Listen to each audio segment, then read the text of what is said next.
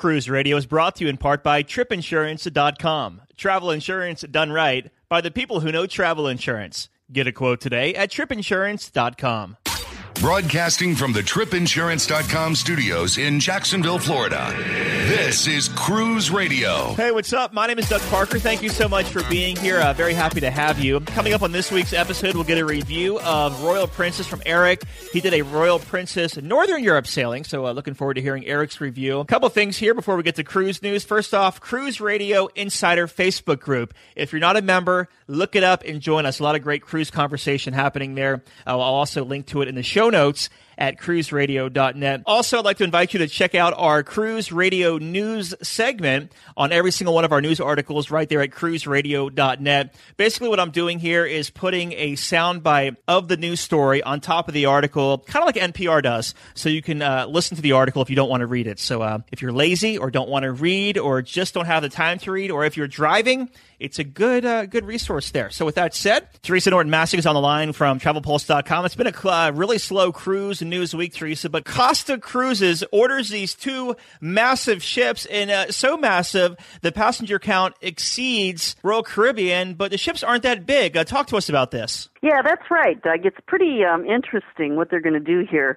These two new Costa ships will accommodate a maximum of 6,600 passengers, which parent company Carnival Corp says is the world's largest passenger capacity on a cruise ship at this time. However, the ships are only 180,000 gross registered tons. Then compare that to Royal Caribbean's Oasis class ships. They're a lot bigger in size, and the gross registered tonnage is a measure of size, not weight.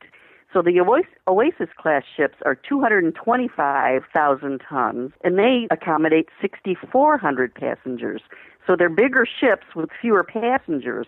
Carnival's going to have smaller ships with more passengers, but they say they can do this through a new design that's going to make more efficient use of the ship's facilities. Very curious to see how that's going to work. Yeah, I mean, when I think of that, the first thing that comes to my mind is like those partitions they use at conferences, like rollaway walls, you know? Well, exactly, because it says they're going to use, they call it multifunctional common areas. Mm-hmm. So some of these public rooms that you can use for more than one function at a time, maybe. It's a nightclub until 3 a.m. and a nursery from 7 a.m. until the evening. I don't know. That's going to be something interesting. Something like that. Yeah. Moving on here. This is an interesting story because NCL just keeps dropping partnerships left and right, this time with celebrity chef Jeffrey Zakarian. What's the latest on this? Yeah, you know, Norwegian, it was just a couple of weeks ago or so when Norwegian announced that they were discontinuing their partnership with Nickelodeon, you know, which brought SpongeBob and Dora the Explorer, I think, onto the cruise ships. It was a family-friendly programming.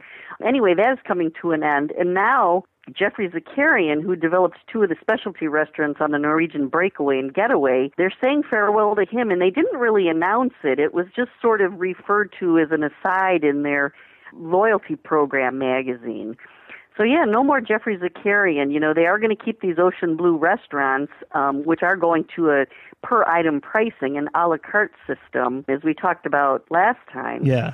So it'll be kind of interesting. I guess they'll still have the restaurants and whatever. They just won't be under the guise of Jeffrey Zakarian, who is a frequent guest on Food Network, and he's one of the Iron Chefs on that network, too. So he was kind of a big name for the foodies. Yeah, it's sparking a lot of conversation on the Cruise Radio Insider Facebook group as well, because didn't they drop Blue End Group recently as well? Yeah, they did, but they replaced it with another show. So that may have been just people who come back more than once maybe want to see something different. You know, I think these franchise fees are just way too much. It seems like once they went public, everything is kind of dropping off and they're doing their own thing. But that's just my speculation. Well, it is speculation, but it's accurate. I mean, it wasn't too long ago that Norwegian went public, and they've also have a new CEO, Frank Del Rio, and things are changing. You know, we've talked in the past about the new $7.95 room service delivery charge. They just increased their recommended gratuities to $13.50 per person per day starting on August 1st. you know, they've gone to the a la carte system in some of the specialty restaurants instead of the cover charge, the flat fee. So they are making things different. There's some other interesting things, too. They're making the specialty dining packages more flexible, so you don't have to buy it and eat in a different specialty restaurant every night. You can just choose to go out 3 or 4 nights during a week-long cruise, for example. So, yeah, a lot is changing at Norwegian. Norwegian Cruise Line getting rid of chefs, and Princess Cruises picking them up. That's right. Princess has a new celebrity chef. You know, the celebrity chefs do bring more attention to cruise ships, so it's not a surprise when they do this. With Princess, it happens to be Curtis Stone, who's one of those Aussie chefs, so he's got a cute accent to boot. He's going to design a specialty restaurant that will debut aboard Emerald Princess in December, and that ship's in the Caribbean, as well as Ruby Princess, which is in Los Angeles, which sails to Hawaii and Mexico. He's also going to have certain menu items in the main dining room, so you get to sample his food even if you don't go to the specialty restaurant. Did you hear from public relations by chance that they said that the menu items will be free in the main dining room, but did you get a price for that specialty venue? No, I didn't, and I can only assume that there will be a cover charge for it. I don't know that for a fact at this time, and they may not have even decided. Yeah, because Princess has some good free restaurants. Their Italian restaurant is pretty good, the Pizzeria, which does not have a cover charge. I would suspect there will be, but we'll have to wait and see. Carnival Corporation reaches a settlement around the American Disabilities Act. I didn't even realize this was going on because I thought all cruise ships were ADA compliant. What's the details on this? Yeah, I'm a little confused by that, too. But if my memory serves me correct, years ago, there were people who filed complaints.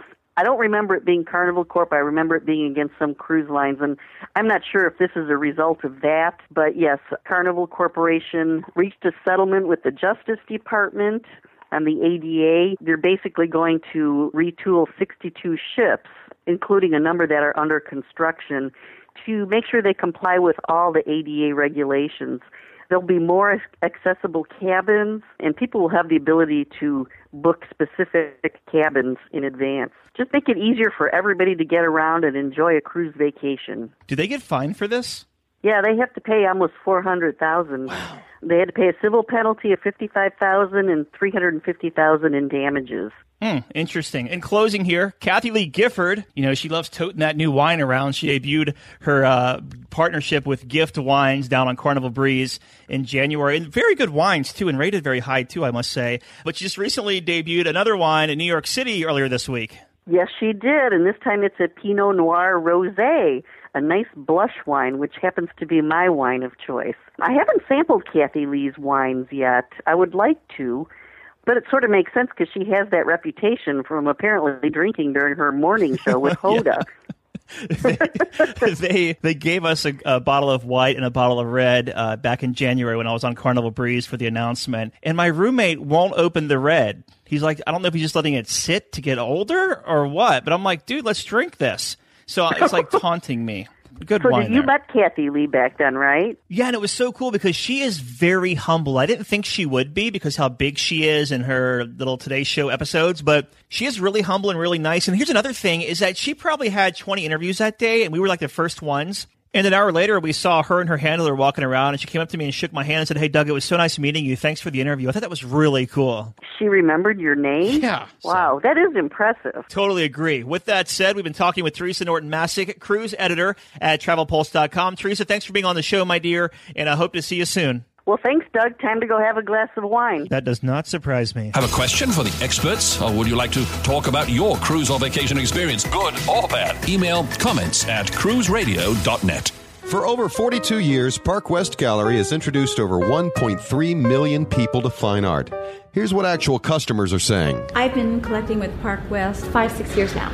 6 years. 9 years. 10 years. Everybody we meet at Park West makes you feel comfortable. You're part of their family. It is an exciting and fun experience. It is enjoyable, uplifting. Park West has been so kind to us. Park West makes us excited to spend money on art. To find out more about Park West Gallery, visit parkwestgallery.com or go to cruiseradio.net and click on the Park West Gallery icon. We know you can't go on every single cruise. So we do it for you. Find over 200 ship reviews and money-saving tips at cruiseradio.net or search Cruise Radio on iHeartRadio. We always like to get your cruise reviews. If you have one you'd like to share, just email comments at cruiseradio.net. Eric Poole is from California, and he just returned from a 12-night British Isles cruise aboard Royal Princess. Love that ship. And he joins us today. Hello, Eric. Hey, Doug. So before we get to the actual ship itself, Eric, because I love Royal Princess, and we can talk all day long about this ship, let's talk about actually getting to Southampton, because it was a 12-night British Isles cruise, and you're in California, so what kind of logistics was it getting from California over to London and then down to Southampton? Well, we took a nonstop from LA to London and got there a day or a couple of days early, actually, because we have friends in London, so we wanted to see them. And then we took a private car out to Southampton. You can take, the cruise obviously offers transfers, but there were four of us. It was my partner and I and my in-laws. And when you have that many people, it's just as cheap to take a private car. And so it's, just a better way to go. Yeah, for sure. How long of a flight was that from L.A. to London? It's like 11 and a half, 12 hours. Wow, I would have been going crazy. I couldn't handle that much. As far as, did you price out the amount? Like how much was the price going from London to Southampton on the cruise line transfer? I want to say it was $59, and it was about $200, I think, for a private car. Oh, that's not bad at all. Very nice. And any pre-cruise hotels you'd recommend staying in Southampton? We didn't actually stay in Southampton. We stayed in London and then just took the car over that morning of the cruise. Okay. So we were just at Hilton in London. Very good. So you get down to Southampton to board Royal Princess. So how was embarkation? I've never actually embarked out of Southampton, so talk to us about that. Well, I was kind of surprised because, they don't do this cruise a lot. I think they do like maybe half a dozen of them in the summer in like June and July. So I kind of thought, oh, it's going to be a little bit of a cluster, because they're just not, it's not a routine port for them like Miami or Fort Lauderdale or something would be. But they were super smooth. It was like, I think 25 minutes maybe from the time we walked in the door until we were on the ship. Nice. Then you get on the ship. And what were your first impressions of Royal Princess? It's a beautiful ship. I was really, really happy because this is the newest and actually the biggest ship we've been on to date. I think it's like 140,000 tons. But it's just really shiny and new looking, and it's very modern. We've been on other Princess ships that are a little more sedate and staid, a few years older. And this one is really contemporary, and the Piazza is just beautiful. It's a 3-deck. Most ships have these atrium things now, but this one is really well done. It's just very sophisticated looking, great bars, and a fantastic casino. We were really kind of wowed. Nice. So you make your way through the Piazza and through the public areas and go to the stateroom. So what kind of stateroom did you have, and what were your impressions of it? Well, we tend to be mini-suite people, not for any snob reason, more just for the room, just for the extra room. But this cruise was kind of pricey because there's not apparently a lot of competition, in this British Isles market. It's not like the Caribbean or something where there's a million ships, so they can charge a lot more. So we actually started out booking an inside room, and then fortunately, the price went down as it got closer, and we upgraded to a deluxe balcony obstructed. It was on the very front of the ship. We tend to prefer like the very front or the very back of the ship because for two reasons. Number one, you get great views. A lot of times you have like 180, or 270-degree view.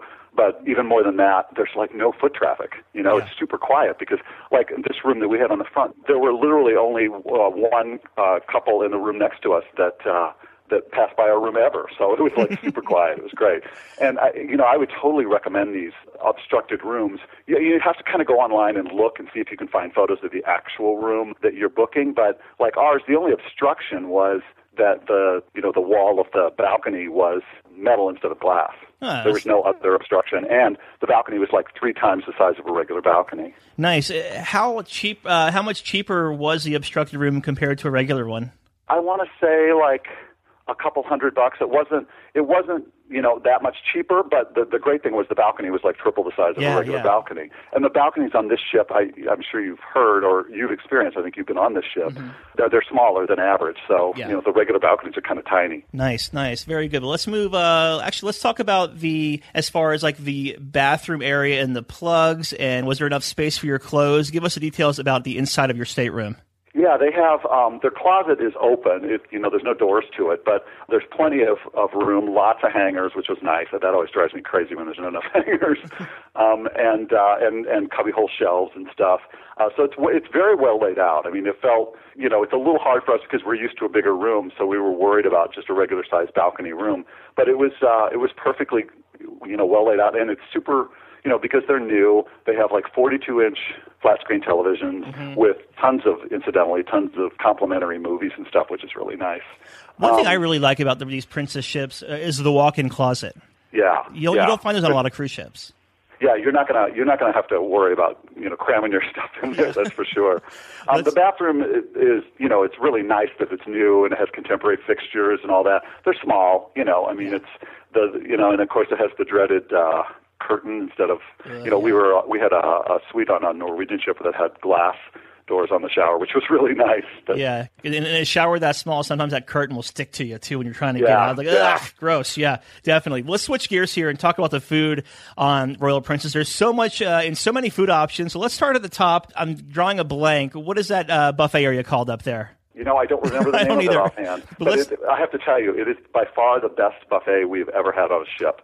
Not just necessarily in the quality of the food, which it was very, very good food, but the way it was laid out, because it had all these different, you know, serving stations and areas, and it was actually segmented off into two areas: the Horizon Court and Horizon Bistro. That's the name of the buffet.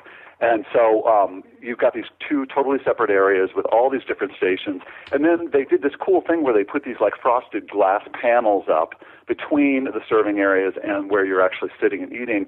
So it feels really cozy and it's not like a cafeteria, you know. Mm-hmm. It just feels more like a restaurant dining experience, which is really nice. I like the dessert area in there as well, because isn't it like a little tunnel between the two sides? Yeah, there is. That's really cool. Pastry shop will kill you. Yes, it will. And the bread pudding there is to die for. Yeah, so how about the main dining room? How was your experience in there? It was really good. You know, we're kind of also fans of Celebrity, because I think Celebrity does the best food of all the sort of mass market cruise lines. Mm-hmm. But it was very competent, very good. I wouldn't say there was anything that we were like wowed by in there. The room was really nice. It's one of those where they've kind of divided it up into lots of small areas, so it feels very cozy, you know, like you're only dining with, you know, 6 or 8 other tables.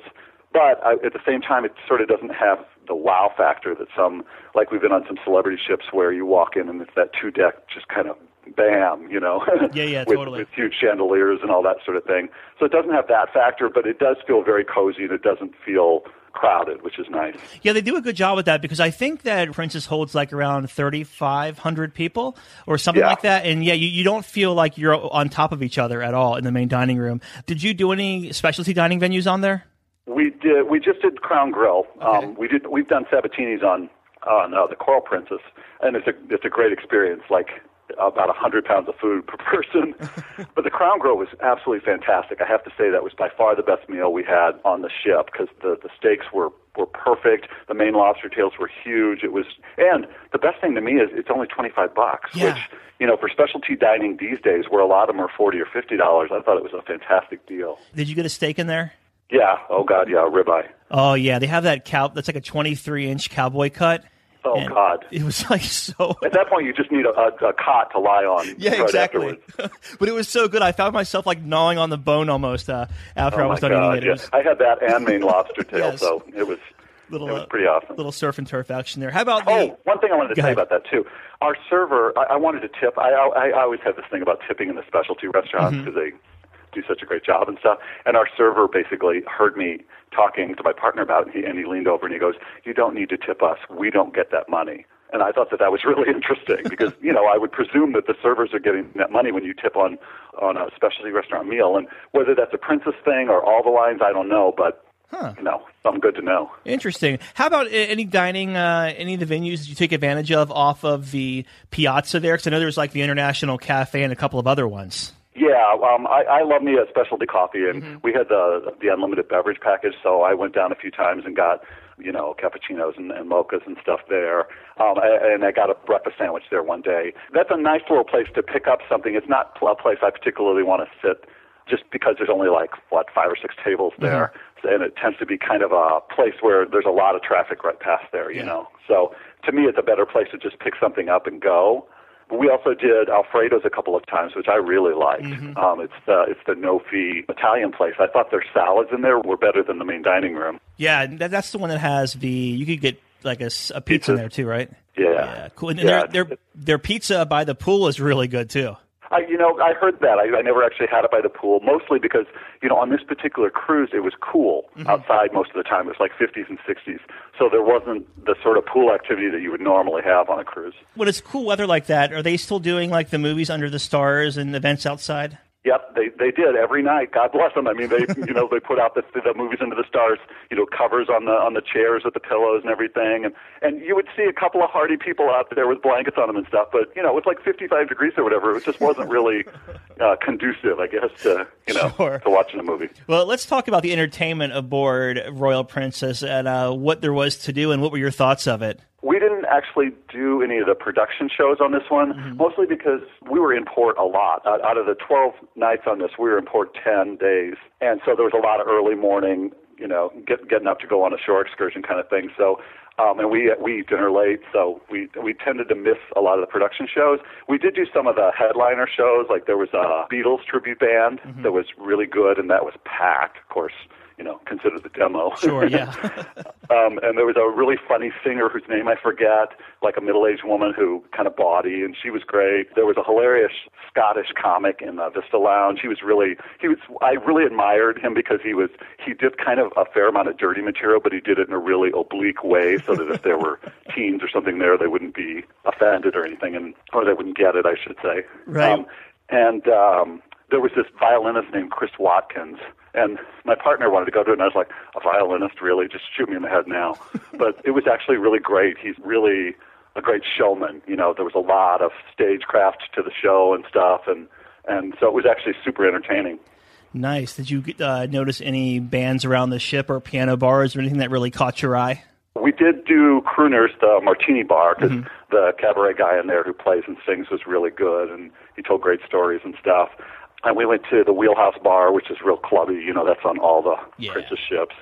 And, of course, it was right next door to the Crown Grill. So, when you are going to dinner there, it's a great place to have a drink beforehand. We also liked Vines a lot, the wine bar. And then especially our favorite was Bellini's. Since we had the unlimited beverage package, we drank, probably a lot more than we would normally drink. That's the bad thing about those packages. It kind of just encourages you to go overboard. But Bellini's has a great location on the end of the Piazza on deck 6, and overlooking everything, and the bartenders there were just fantastic. And my father-in-law is like a chatty Cathy. He talks up everybody on the ship and becomes friends with everybody. And so we got to know the bartenders at Bellini's really well, and they were just super nice guys and really fun to talk to, and so we spent a lot of time there. Nice. Very cool. So let's talk about sea days. I know you mentioned you didn't have that many days at sea because you had 10 ports on this 12-night itinerary, but one thing that really defines a cruise ship is how it behaves during the sea days as far as traffic flow and all that, both inside and outside of the ship. So how were sea days for you? Well, they were, like I said, we only had 2 out of 12 days on this one, and actually we were off the ship for one of them, so we only had one day at sea to really experience that. And of course, it being cool and stuff, people didn't, there wasn't the sort of pool activity that you normally have on sea days, so there, the pool, unfortunately, was mostly just something pretty you walked by for the most part. This cruise might be better in July in that regard, just because it probably warms up more. But we left on June 2nd, and so it was, it was still kind of cool for them. But they have a great gym. It's sort of shotgun, kind of long and narrow, but lots of great equipment, and it was never crowded. Another thing about this cruise, we like to do international cruises because they tend to be longer and they tend to have less kids on them, so... There was probably 50 kids they told us there was just over 3,000 people on the ship. Wow. And probably, since there weren't many kids, that's why the count was lower than it might normally be. You mentioned you were off the ship for one of the sea days, but there were 2 sea days. Go into detail about that. Well, we got off in Glasgow, Scotland, because this whole cruise started because my father-in-law is a big golfer, and he'd always wanted to play the old course at St. Andrews. So we got off in Glasgow and rented a car, and spent 2 days going through Scotland, driving through and hitting castles and stuff, and then he played the old course at St. Andrews. And it was actually a kind of a great thing to do. I mean, I'm not normally a fan of getting off a cruise ship and because you're paying for it. Yeah. But this was really important to him, and it was, you know, seeing his face after he got to play, it was like worth the whole cost of the trip to begin with. Nice. But it was a really fun thing to do, and we went to Glamis Castle and Stirling Castle and hit a whiskey distillery, and just got to drive through and see all the scenery, so it was kind of a great way to spend 2 days. So you got off the ship, and did you meet the ship at another port? Is that how that works? Yeah, we got off in Glasgow and then met it at the next port, which was Inverness. Cool, and they just allow you to do that if you want to. Yeah, you do have to let them know ahead of time, because they have to, call Princess, and they have to fill out a form over the phone with you, mm-hmm. And then that has to be submitted. And then we double-checked again, when we got on board and stuff, just to make sure that they were aware, and because it can obviously be a huge deal if they don't know if you get off. Did you? But we did have, I should say, we did have kind of a hiccup when we got back on the ship, because apparently what they do is they turn your cards off, your shipboard card, mm-hmm. when you get off, and then they have to turn them back on essentially when you get back on. And it was almost like they didn't know we were coming back or something, because we had to stand there for like half an hour while they got somebody from security to come. And oh boy, so it was a little bit of a pain in the ass there, but otherwise it was great. Did you get to hit the Lotus Spa at all? I didn't on this one. I did on the last Princess ship, but not this one, and it actually looked really beautiful. But we were just so busy on this particular cruise that we didn't have a lot of time to. And also Royal Princess, and I could be wrong on this, so correct me if I am, but they also have the retreat pool, and it's like an adults-only area. Yeah, which is really great on the back of the ship there. And it was literally right above us, because we were on the 16th deck, on the front of the ship, so it was directly above us. And, of course, being cool and all, there was, never anybody there. Right. And it's beautiful, because they have the day beds and, everything. It's a really beautiful setting. Yeah, for sure. The sanctuary is really nice too on that. The sanctuary? Yeah. This is the sanctuary. Oh, the sanctuary. I'm sorry. Yeah. Cool. We didn't get in there either, unfortunately.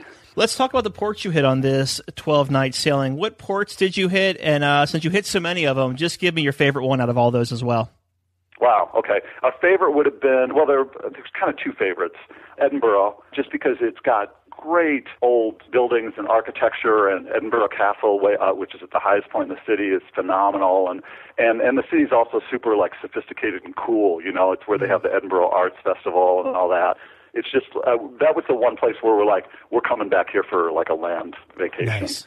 And then the other one was Normandy, France, where you go to the battlefields of cool. Omaha Beach and all that stuff that, you saw in Saving Private Ryan. It's super, super moving, and even if you're not a particularly patriotic person, that'll do it to you, because you really are so moved by the courage and the everything that these guys did during and it's so weird. You're standing looking at Omaha Beach, which is this really deep, beautiful beach, and the water's really blue green. It's so pretty, and you stand there looking at this, going, it's hard to imagine what was happening here 70 years ago. Mm-hmm. Yeah, for sure. Can you rattle off the other 8 ports off the top of your head? Yeah, there was Guernsey, which was sort of a who cares, it's just like a cute little fishing village. There's not much there. Cork, and we did Blarney Castle there. There was Dublin, we did a bus tour there. Liverpool, we did a hop on, hop off. Liverpool actually turned out to be really fun, because there was the Mersey River Festival while we were there, and so that just made it even cooler. Right next to the ship, as we got off the ship, was this whole river festival, so that was, made it extra fun there.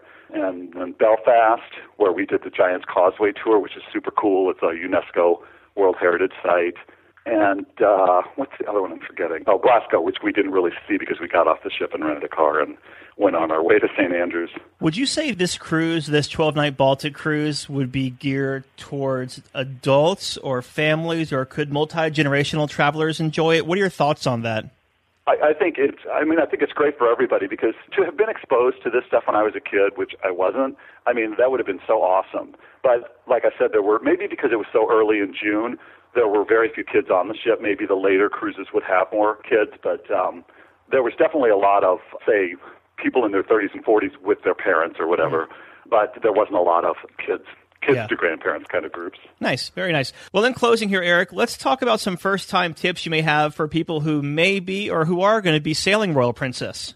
One would be just know that the balconies are a little bit small, So, you know, kind of be prepared for that. The nice thing is that, you know, some of the earlier Princess ships, they're wedding cakes, you know, where like the floor above you can look down into yours. Right. These are not like that, which is great, but they are a little bit small. So, you know, you might want to try to look for one of those rooms like we had that has a bigger balcony.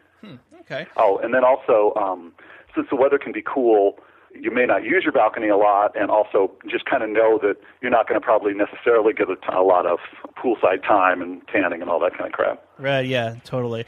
You mentioned you had the beverage package. Do you remember what you paid per day for that? I think with tax it's $56. It's one of those things where it's like, it's great to not have to worry about what you're spending day to day or drink to drink, but we don't drink like that. We don't drink, you know, 6 drinks a day. So probably was a little lost on us in that sense, although I did get a lot of specialty coffees, and you can get like bottled water, which we would always get and take with us on our shore excursions, and like you can get gelato in a gelateria, which, you know, is a charge thing normally. So all that stuff's included as well. So, you know, you can kind of make up the cost of it. Yeah. I gotcha. And, you know, the one thing I have to say, something we've done in the past, which I, of course, shouldn't cop to, is we've smuggled on maybe a little bit of booze or something and then just had drinks in our room. And it was so nice having this package to be out on the ship and be social with meeting other people all the time instead of getting drinks in our room. So yeah. that part of it really added to the cruise in a very cool way. It beats a champagne party for two, I guess. Yeah, totally. Yeah, for sure. Oh, one other thing I want to tell you, too. Yeah. The shore excursions that we did, the only one we booked through Princess was the Battlefields one in Normandy. We did the rest of them all on our own, where we booked with other tour companies, because I don't know what the deal was, but this one seemed absurdly high, like triple what we could book them for ourselves. So definitely, if you can, you know, book them yourself. The nice thing is, like when you walk off the ship, normally the buses for like a Princess Shore excursion are lined up right there. And so you usually have to walk out of the port, which means maybe walking around a fence or whatever, and then you'll see the buses for all the other tour companies there. So it's really easy to do. And, you know, all those companies now have guarantees about like, we'll get you back to the ship on time. And yeah. So I would totally recommend that. All right, good advice there. We've been talking with Eric from California. He just returned from a 12-night Baltic cruise on Princess Cruises, Royal Princess. Eric, thanks so much for being on the show, my friend. Thanks, Doug. I totally loved it. Cruise Radio is produced weekly at the TripInsurance.com studios in Jacksonville, Florida. Hear Cruise Radio on iHeartRadio, the Stitcher Radio Network, Overseas Radio Network, iTunes, or at cruiseradio.net. For sales and marketing opportunities, email sales@cruiseradio.net. I'm your announcer. This is your moment. Your moment to move forward and make progress. It's time to see where an education can take you. For over 130 years, Strayer University has been at the forefront of change, offering programs that help students like you get ahead and stay ahead, so you can keep striving. Visit strayer.edu to learn more. Strayer University is certified to operate in Virginia by CHEV.